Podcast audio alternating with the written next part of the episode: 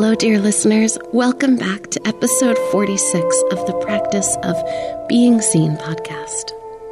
If you've been listening along, you'll notice that we're taking on a new direction. We're starting to explore relationships a bit more deeply in the past few episodes, and we'll be hanging out there for a bit longer. It is, after all, my geek out place.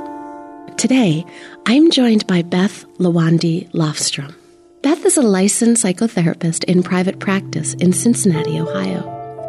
She works with couples and individuals experiencing loss, betrayal, and relationship tangles. Her trademarked communication framework, clean, non-blaming communication, and her whole human parts theory, or what therapy, we referred to this as holistic human parts theory in this interview, have helped clients heal beyond some of the toughest challenges that humans face: infidelity, heartbreak, death of a loved one, complete existential crisis. A particular fan of the midlife transition, Beth invites clients to see themselves accurately, gain deep understanding, and practice unconditional acceptance on their way to healing. When her clients successfully navigate the midlife psychosocial crisis and arrive closer to their own regeneration than stagnation, Beth is often heard telling them that they are set to experience the best of life for the rest of life. Beth and I really dove deep, and we explored what might often be considered a taboo topic. If you sat down and asked a room full of people whether they'd ever been cheated on or cheated on somebody or experienced some ripple of what that feels like in their lives, every hand would probably go up. The truth is that infidelity and affairs are really common in intimate modern relationships. Beth has developed her own theory and methodology for working with couples who have experienced an affair, and it might go against the grain. So in this episode, we're going to look at some of those biases and maybe push those limits a little bit. You ready? Let's go. Welcome, Beth. Thank you, Rebecca. I'm so, so happy to be here. Oh, gosh, I'm so excited to be talking to you today. Mm-hmm. You know, I think one of the things that this podcast is really doing a lot of lately is we're going into like the, the murky, muddy places in all of our lives and taking a look at the stuff that we don't often talk about. And I think that you are such an amazing clinician to sit down with and to have some of these discussions about, because I know that so much of your work talks about things like, like infidelity. Yeah. Yep. Yeah. And I was hoping that maybe we could We could go there and we could just dive right into the conversation. You know, when we talk about infidelity, we often talk about the person who's been betrayed, but the person that we don't talk about very often is the betrayer. Right. I like to, I like to call that person the offender. The offender. Talk to me a little bit about your choice and words there. And yeah, man, there are so many terribly harsh words for that person. The betrayer, the cheater, the adulterer, the infidel. Is the offender different? I think it's a little bit gentler. It's a little gentler? I think it's not quite as judgmental. And I'll tell you what, like I've yeah. got, I have racked my brains trying to think of what is the appropriate term for that. Uh-huh. That's the best one I could come up with, because we don't have very we don't have very kind ones. For sure. We don't. Yeah. Maybe you need to make one up. Mm-hmm. So talk to me a little bit from this offender's perspective. What do we need to know? I mean, this person is also in pain, right? Yeah, I think that's probably the most important first thing to remember.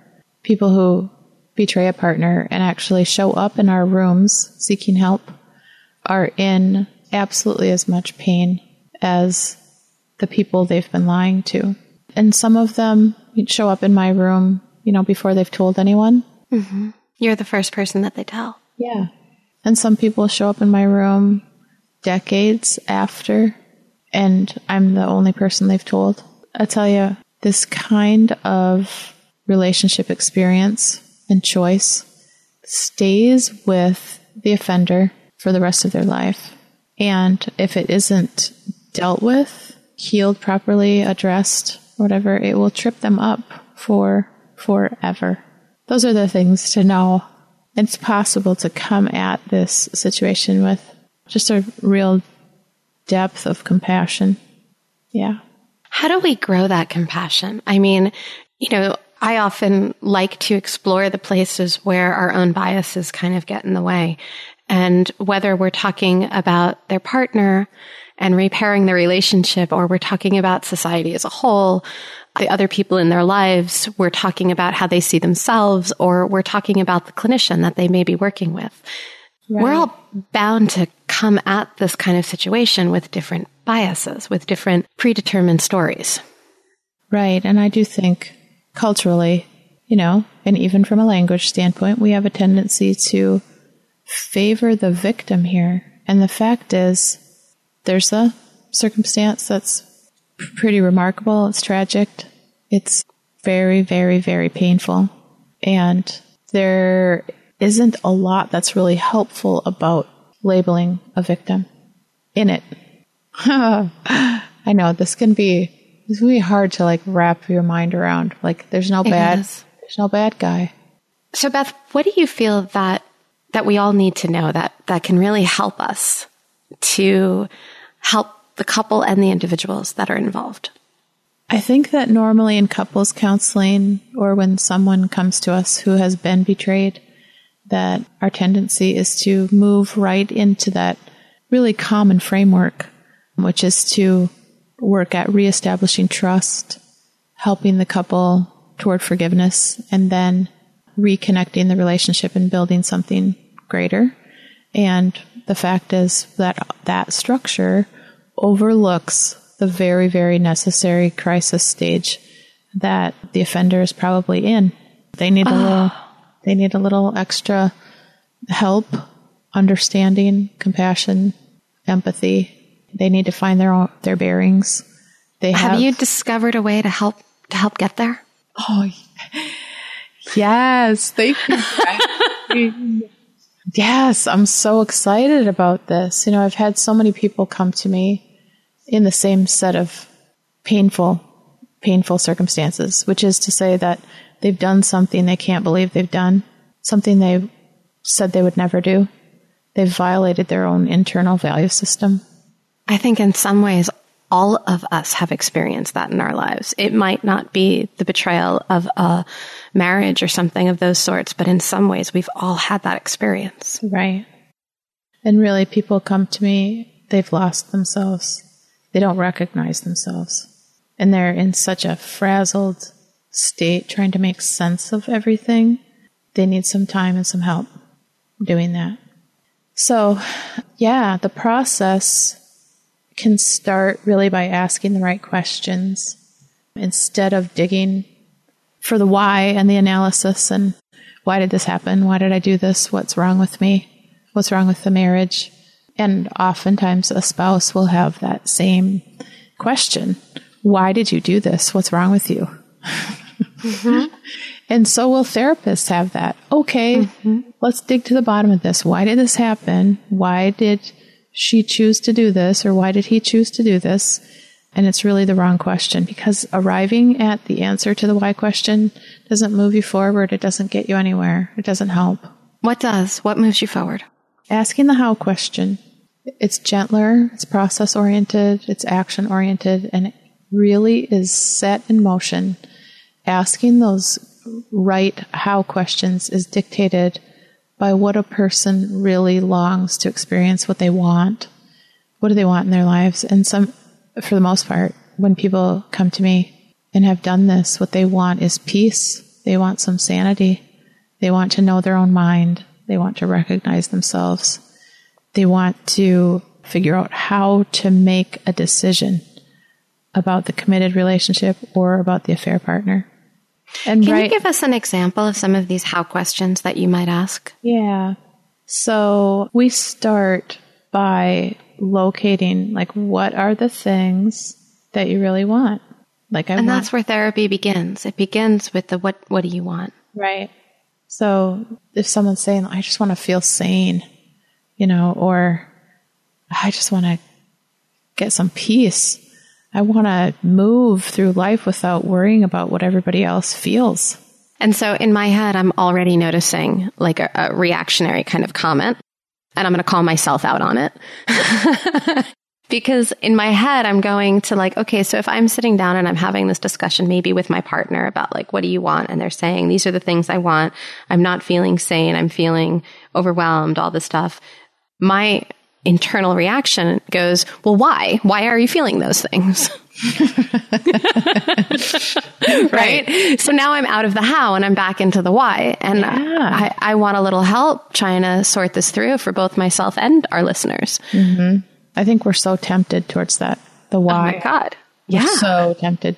And especially when an affair has happened, we want to dance back there. The important thing is to see how very, very useless that is. That it amounts to a pile of crap, which is good only for fertilizing a garden, and it's not really workable in the relationship. Now, I know that there are tons of things that people are curious about. Like, were you doing this at the same time this was happening? When we went on this vacation, were you seeing her?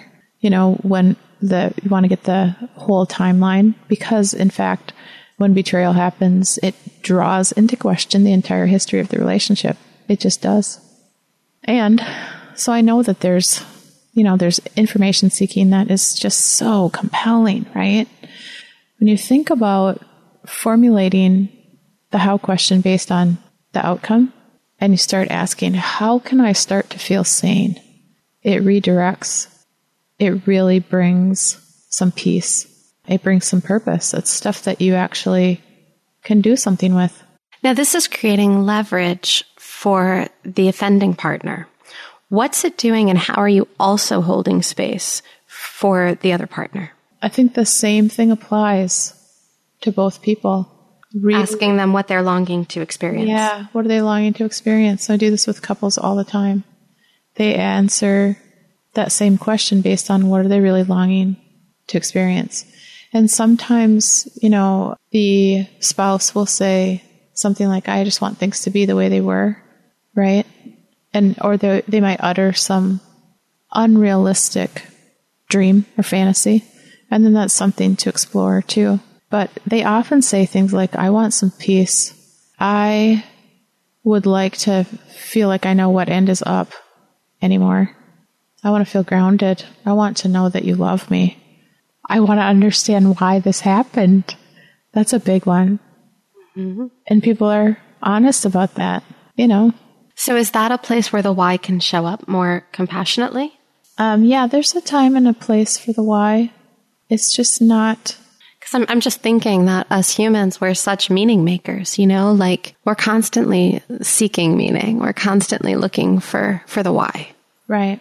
It's our quest. Yeah. And I think, you know, as helpers, we are really fascinated with human behavior. We think that getting to the why is the most important thing. And part of this process is allowing people to come at this in a gentler fashion and ask those gentler questions to one another and for, and for themselves, for both parties.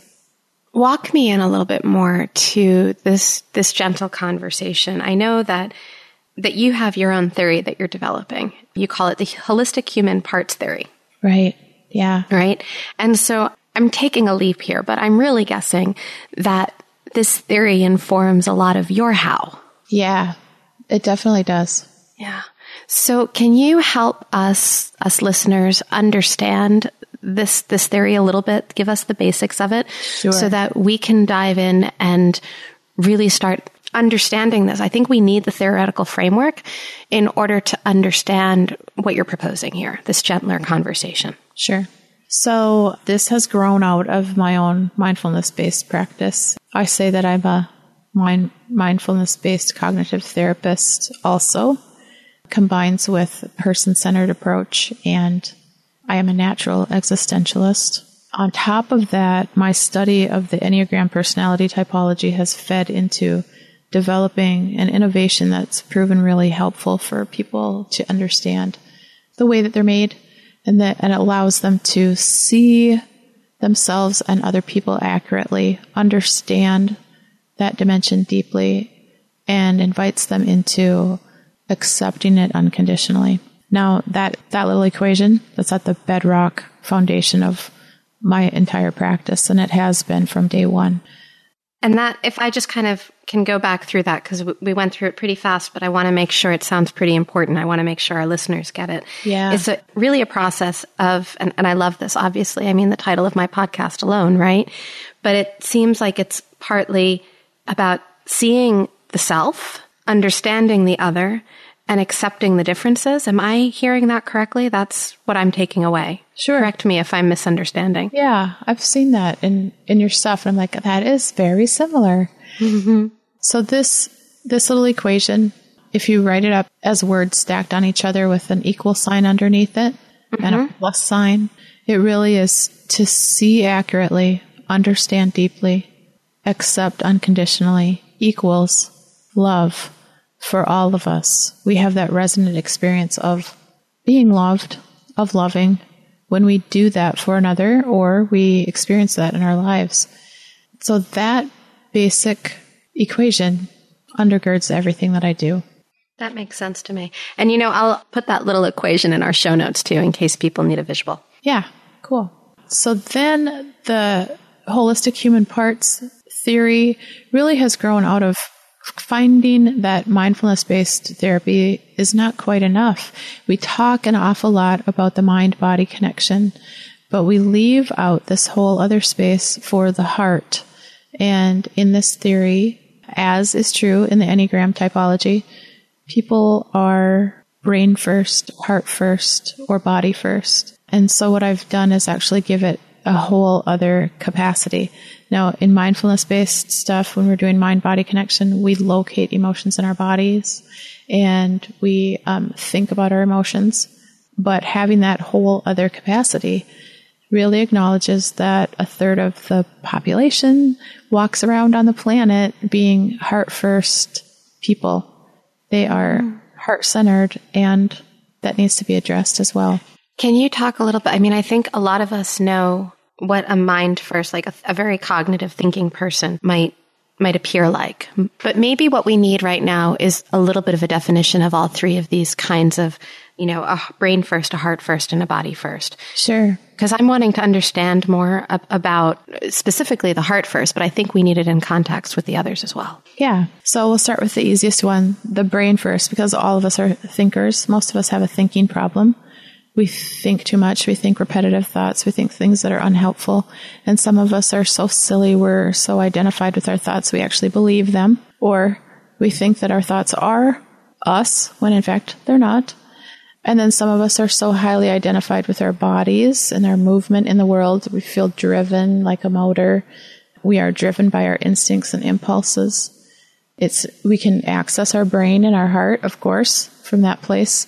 And those people, their movement through the world is instinctual. They don't have to think about paying attention to their gut. They just pay attention. And then heart first people, really, the heart is guiding their movement through the world. And the feelings that they're experiencing are either things that they would like to suppress or run away from or ignore, or they want to pay attention to other people's feelings, or they might be tempted to wallow and stay in their own feelings or like unpack them. Self-awareness for heart. Do they ever enjoy their own feelings? Yeah, when they get healthy. Okay.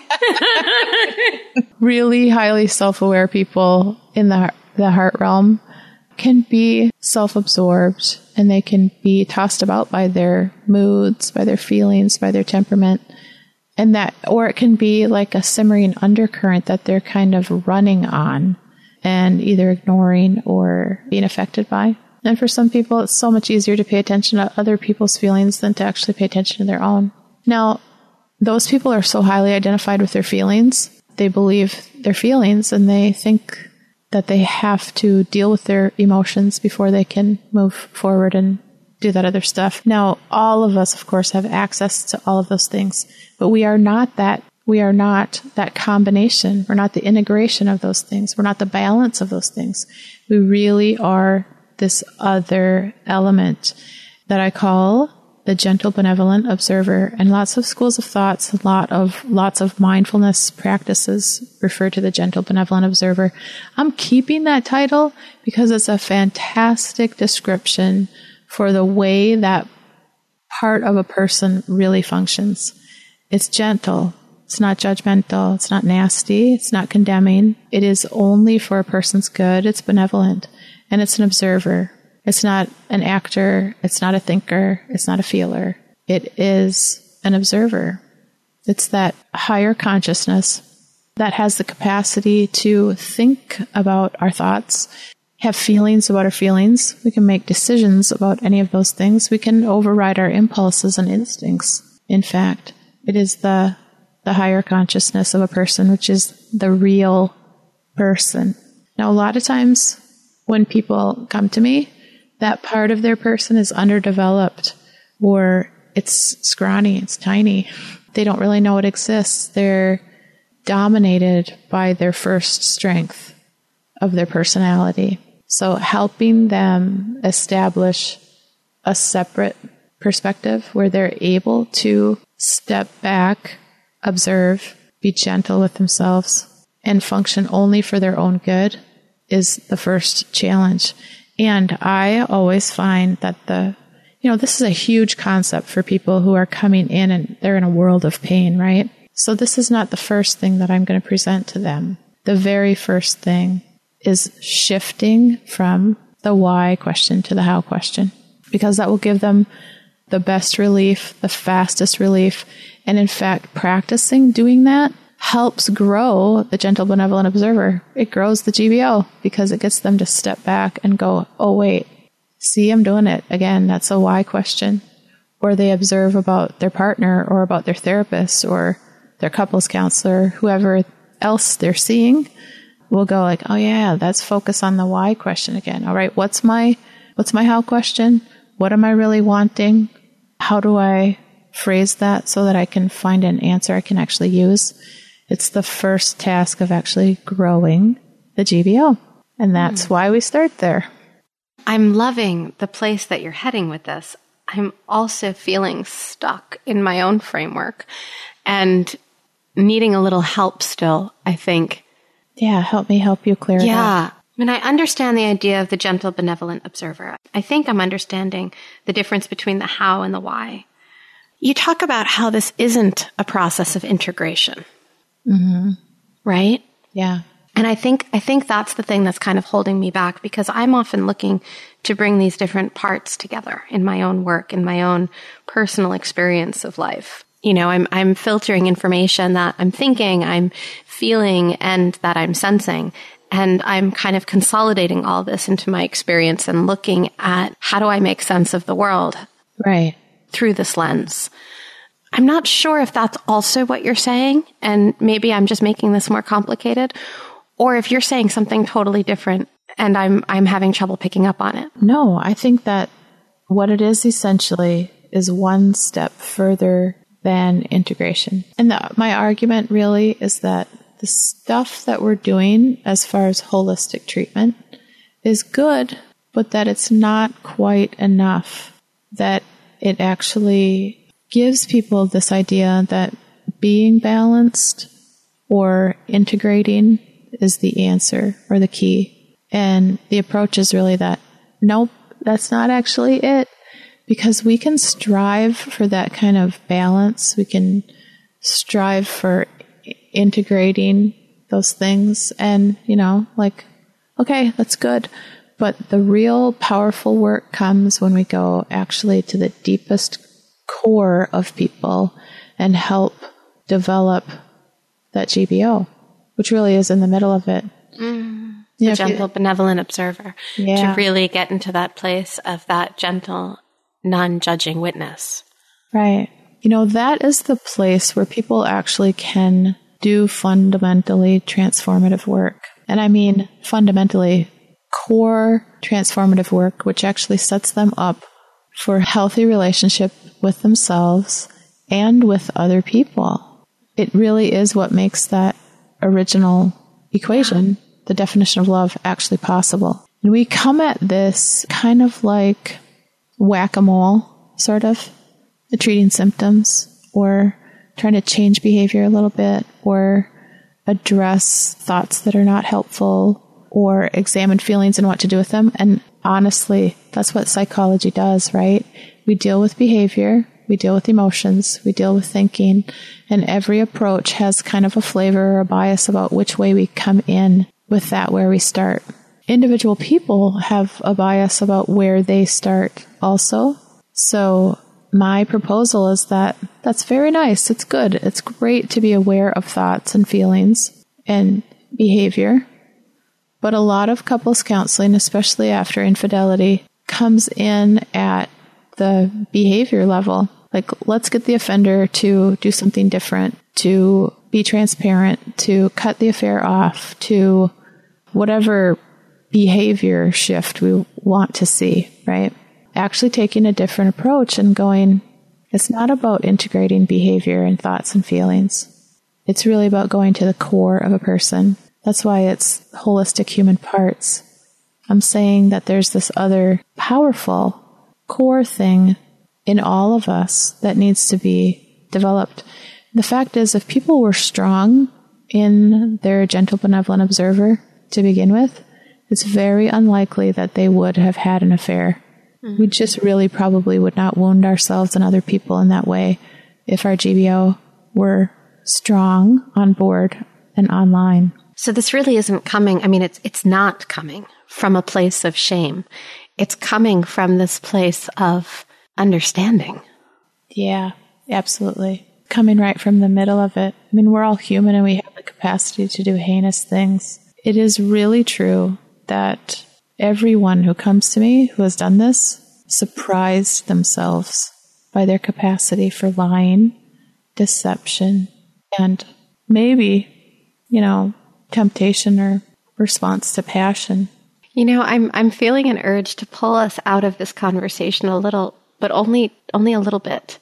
Because the, the thing that's the thing that's coming to my mind is our world needs this. Yeah. You know, and so I know we're talking about these difficult conversations among couples, but I've, I've been feeling this call for a little while now, and I think maybe we can go there together, that, you know, as couples therapists, we bear witness and we see some of the hardest moments, the darkest moments within intimate, loving relationships. And it's such kind of like a sandbox of the rest of our world. Yeah. Very, very true. Right. You know, I've been through this process with so many people. And of course, I've been through the same similar process with people who've been betrayed and people who are suffering from anxiety or depression or can't find a partner or they're having a midlife crisis or of whatever flavor. So yeah, it's going through that process and that transformative work. Good for everyone. No doubt about it.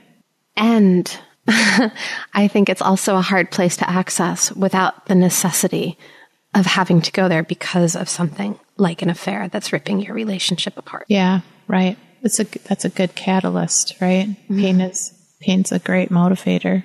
Mm-hmm. I often call it a portal. Mm-hmm. I like that.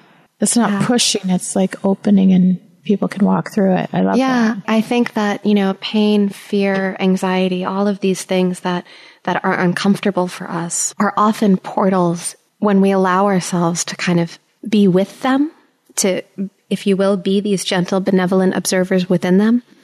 They become portals into their creativity, which then allows us to take action. Yeah, you know, starting with addressing this for the offender, it's just a very specific, pointed audience. Like, it's a population that doesn't usually get the kind of help that yeah. they really need in order to heal. And if they don't get the kind of help they need in order to heal, the quality of the marriage that is put back together, perhaps put back together, or the relationship that is left or abandoned, perhaps needlessly, that quality is lower, for sure. So even though I started out writing this book kind of for more of a general population, I wanted to be able to provide something that could be a good handbook for all of my clients, you know, right? Yeah. It really ended up being feeling so supremely important to direct this really toward that particular client. I love that though too, because so often, you know, when, when I'm working with other clinicians, one of the things that I often end up talking about is how much the specific becomes so universal. Mm-hmm. You know, that when we when we really get hone in and get really specific about whom we're talking to, it allows us to get more accurate with our language. But often when we do that, we're not excluding other people. People who may not who may not fit into those groups are still often having Me Too experiences. Right. Yeah. I love how that works. Yeah. It's awesome. It's magical. You know, one of the things we were talking about a little bit before we got, um, before we started recording was the difference between poor couples counseling and good couples counseling. Mm, yeah. And I wonder if we could back up a little bit and you can walk us through that. What, what do you feel makes for good couples counseling, and what do you feel is a sign of not so good couples counseling? I've had the privilege of sitting in lots of really not good couples counseling that made things worse, not better. So I have some personal experience with that too. And you call it a privilege. Yeah. Yeah, it was a good learning experience, mm-hmm. and it helped make me really good at what I do yeah. now. So I'm grateful for that. For the professional you. Yeah. Mm-hmm. And for the personal me, mm-hmm. too. That challenge was enormous and good. So I think poor couples counseling tries to stick to some kind of format or scripted protocol. And I, like I said before, when there's infidelity, I think not acknowledging the, the crisis stage adequately and understanding that the offender is in as much pain as the betrayed party, letting that be a necessary part of the process because it actually really is very necessary. It's going to happen no matter what. And if it's done properly, then healing is actually possible. If it's not done properly, if it's not acknowledged, then the healing that happens is kind of flimsy. One of the other things that I think happens a lot of times in couples counseling is that really unhelpful patterns of communication that the couple has established get reinforced in therapy. I don't let my couples do that. They don't get addressed. Yeah. I don't let my couples do that. I don't let them talk to each other the same way anymore. I don't need to mm-hmm. see them do their regular thing in front of me. And I honestly work really hard to get them to stop talking. I mean, stop talking. Stop talking so much. Your relationship does not happen on the conversation level.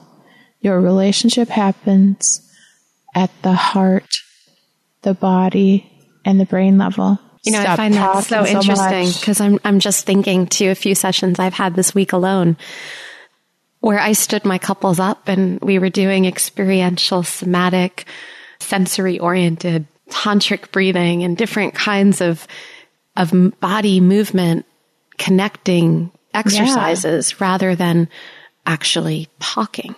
Right. Yeah. Yeah. You know, probably spend a good half of my sessions that way. I like it. But I, I, yeah, it's incredibly important. I think we, I agree with you here. We really get stuck in the conversations and in the communication patterns that aren't wor- working and that are frankly the only way we know how to communicate. And when we come to therapy, it can be a reprieve from all of that. It can help us to rewire something in a new way. Mm-hmm. Right. It has the potential to do that. I think mm-hmm. poor couples counseling just does the same thing. It reinforces that common pattern of communication that happens in, in so many realms of our lives, mm-hmm. not just in couples, but every time that there's a conversation with any weight to it, whether it's between a mother and son or relationships at, are relationships. At work or whatever. Yeah. But that usual way of communicating, even a lot of couples counseling, you know, and they've set little rules like, let's not use the word never or always or the word you. We'll just do this with feeling statements and I statements, et cetera, right? Mm-hmm. And yet the couple continues to take turns sharing their perspective and practicing being attentive listeners and maybe getting to the point where they're willing to offer an empathy statement, even if they're not feeling it. And it's not effective transformative work in the relationship and in the communication. Because using using your model, it's not effective because they're not entering into that gentle, benevolent observer state. Right. They're not it's accessing not, each other from there. It's not even online. Yeah. It's not even part of it. You know, and I think maybe just to break this down for our listeners a little bit, because we, we might be going a little bit deep into the psychobabble. You know, I, I think what we're really saying is this shows up in the more defensive, critical, shut down places that each one of us has experienced in the form of relationship somewhere in our lives. Sure. Right? And it, yeah. so it's it's the the keeping those patterns alive within the context of the therapy that is ineffective. Right. Yeah. People need something else. They need something that actually has a chance of helping them experience real empathy and respect and connection. Yeah, I think there's there's a lot of different ways to help people get there. It sounds to me that you have certainly discovered a way that works for the couples that you see. Yeah, and I like this. You know, I like the theory underscoring it. And of course, there are lots of different techniques and examples and practices to help people expand the strength in their gentle, benevolent observer. Now, you've just finished writing the first draft of your book. Do you have a title for it yet? Um, I have a working title. Yeah. After the Affair, Healing for the Offender. And this is directed at therapists or it's directed at the couple? It's written directly to the offender specifically. Mm-hmm. Specifically. Yep. Yeah, because there's not enough of this conversation happening. No. I'm so grateful that you're bringing this conversation to light. It's really, it's really fun and painful and strange and, and all of the things. Yes. It's been all of the good things. Yeah. You know, I have a friend who I've talked to for several years during his midlife singleness. Mm-hmm. And he has been, he, he's said this several times, that he's been in a room with several people when the question has been asked, how many of you have been cheated on by a partner? And nearly everyone in the room raises their hand. And then the question's asked, how many of you have cheated on a partner? And in the combination of these two questions, every single hand is raised. Everybody knows it from one angle or the other. Right. Or some of us know it from both. Mm-hmm. So the thing that we're talking about is not uncommon to humans. Right. It's a thing that we fear intensely in relationship. You know, I'm I'm thinking a little bit about some of Esther Perel's work. Yeah. And, you know, she, she talks so much about this idea of mating in captivity. She talks, I know she has a new a new book about infidelity coming out shortly.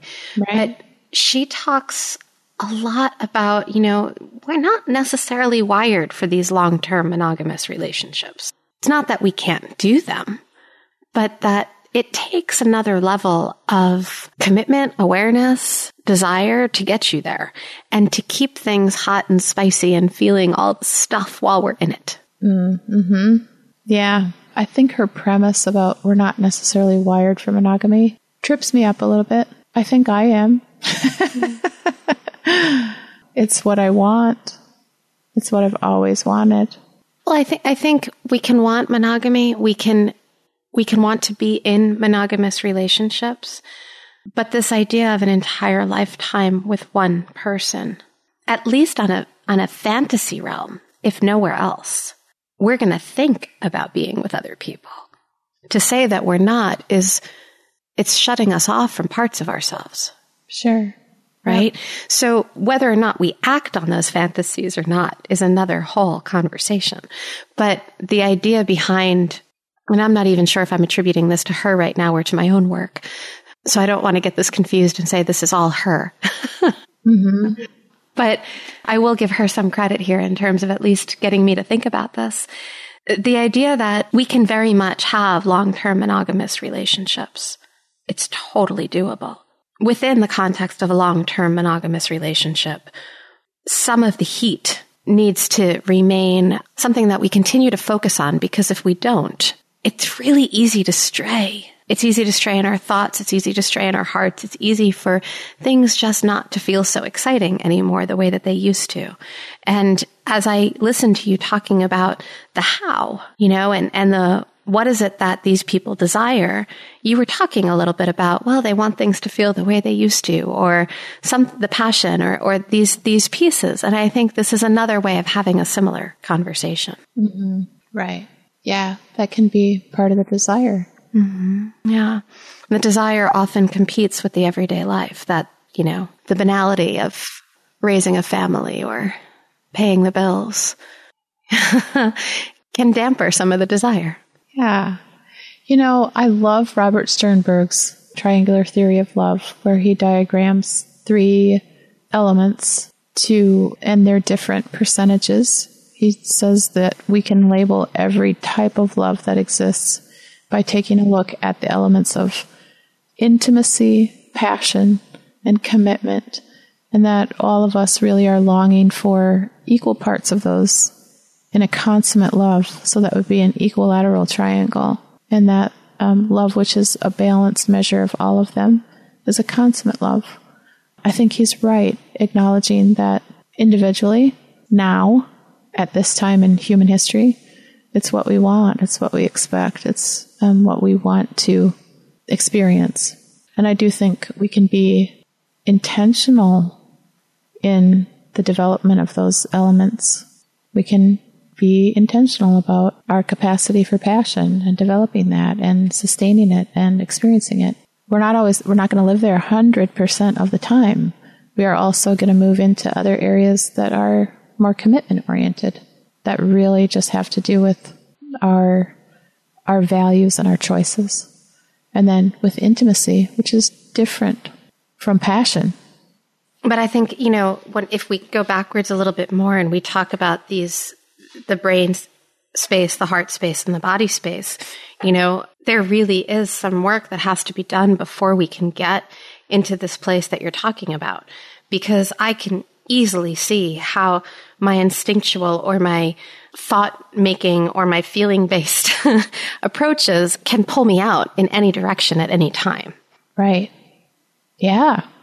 That's why developing the G B O, the Gentle Benevolent Observer, when she is online and large and in charge, you get to be aware of that stuff all the time and make choices about it. And yet I'm I'm listening to this, and I think I really get what this gentle observer, I'm understanding what this gentle benevolent observer is conceptually.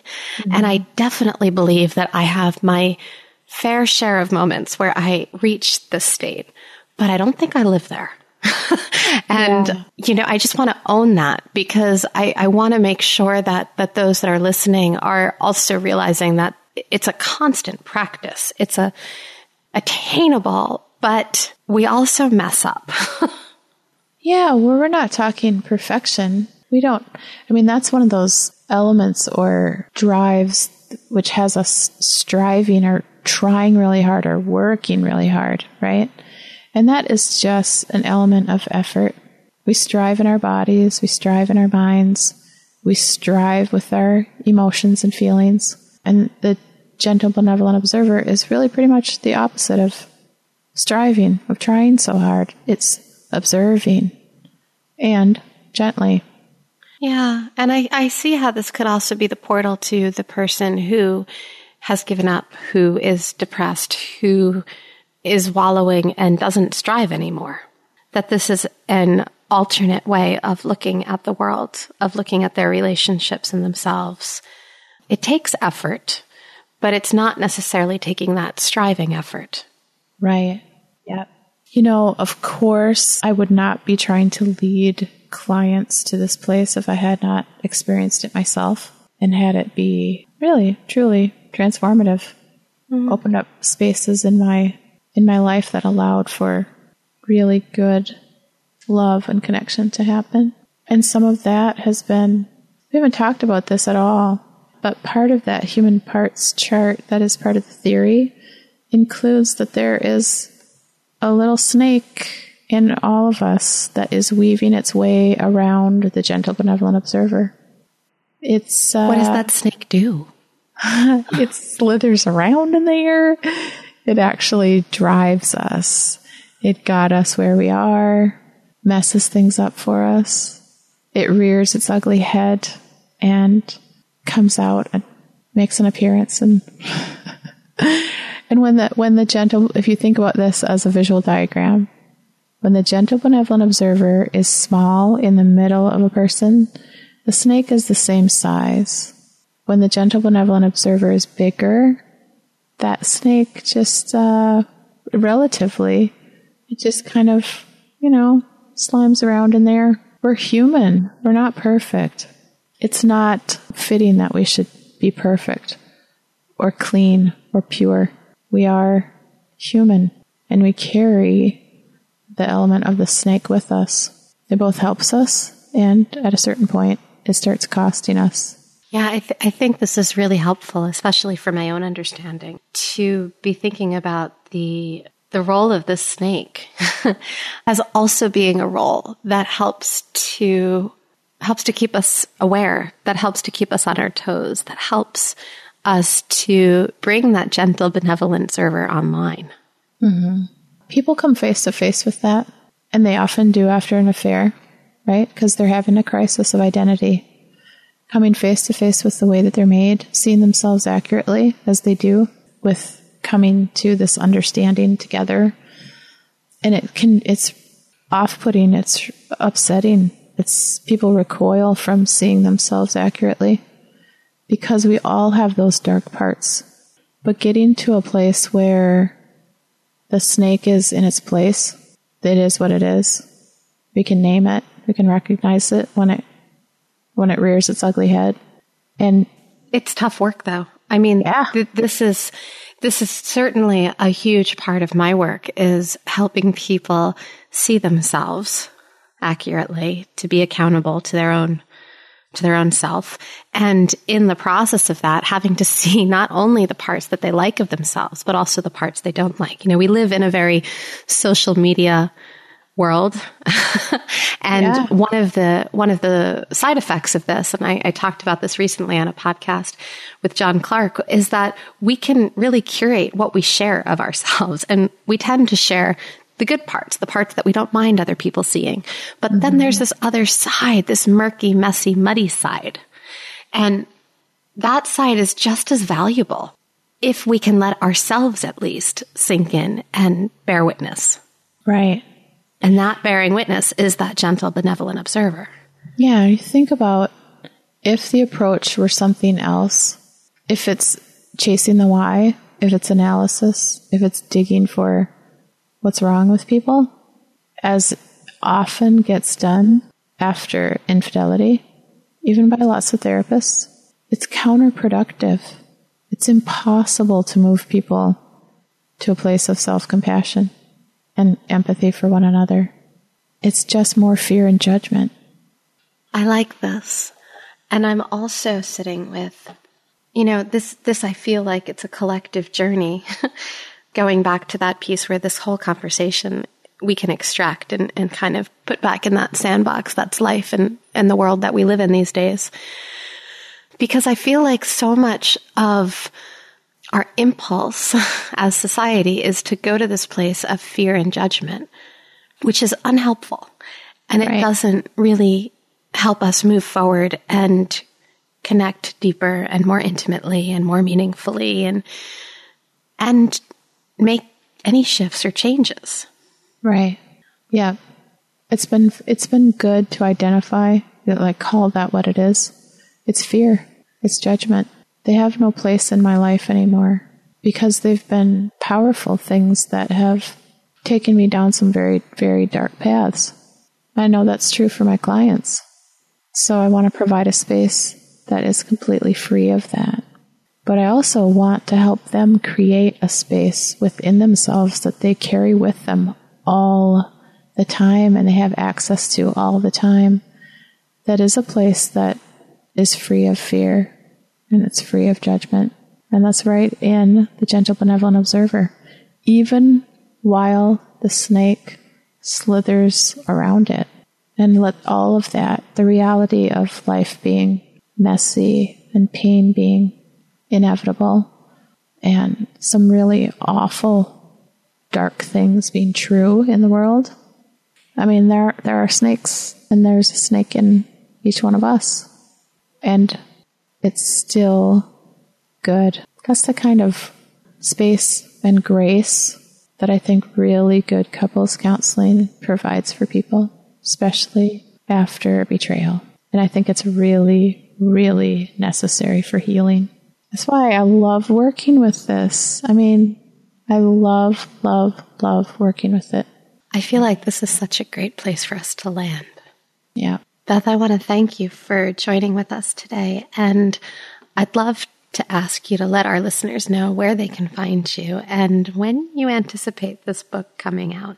Yeah, well, the book is going to be pushed through my editor and self-publishing. It will be available on Amazon. I'm also recording an Audible version of it, which I'm so excited. I found out I could yeah, do that. That's so easily. Amazing. Yeah, so hopefully by mid-September, and I know that's only two weeks away, but dang. I wow, feel lady. I feel compelled. I want to get this out to people. I really do. And those those I links should, will be... I should add for our listeners, we're recording this at the very end of August of two thousand seventeen. Right, but, right, right. Um, it may, this episode may be released a little later into the fall. So by the time this episode goes live, it's very likely that Beth's book will already be published. Yeah. And we'll have a link to that in our show notes. Yep. Sounds good. My website is my name, Beth Luwandi dot com. So Luwandi is L U W A N D I. I know you're going to write that down anyway. But I don't know why I no, spelled yeah. it. That's okay. So Beth, thank you again. It's been such a pleasure to dive in with you and to learn more about your approach and this gentle, benevolent observer that holistic human parts theory really helps us to explore, and how this can help us to better understand each other, especially in the darker places. Absolutely.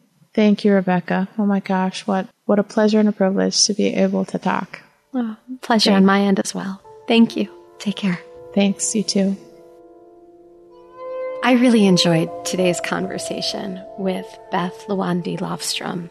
Beth brings to us holistic human parts theory. And what she's really asking us to do is to take some leaps and move from a place of working in our brains, our hearts, and our bodies kind of exclusively, and coming into this more, this next step, this, this place that she says is even further, a step further than integration, coming into a place of the gentle, benevolent observer. This is something that many of us are striving for. It's this, this way of kind of bearing witness to our own journey.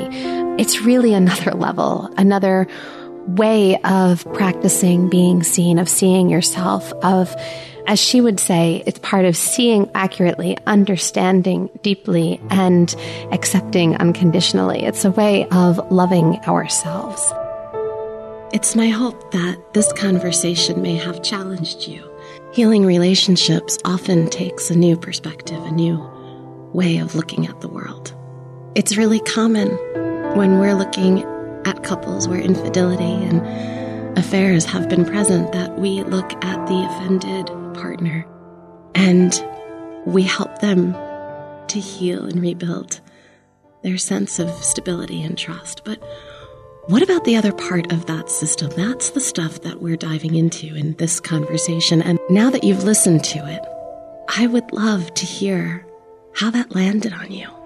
Beth's new book, After the Affair, Healing the Offender, will be coming out later this month and can be found on her new website, whole human theory dot com. We'll include a link in our show notes. For those of you who are looking to deepen your own connections in your relationships, I've been asked to join the folks at Menla for a five-day couples Valentine's retreat called Divine Mirrors. It's all about deepening your conscious connection in relationships. I invite you to check it out. There's also a link in the show notes. And as always, your support really helps to keep these shows going. We invite you to help support us by going to practiceofbeingseen.com slash support. You can give a little what you feel comfortable with, and then go ahead and use the hashtag PopsCast to share what you love about the show. The Practice of Being Seen podcast is produced by me, Rebecca Wong, along with the support of my amazing behind-the-scenes team, Nicole Stevenson and Christy Hausler. Music by Chris Farris Junior and Senior, and produced by Kidney Stone Studio. We hope that you enjoyed the show, and will join us for another episode of the PopsCast, brought to you by Connectfulness.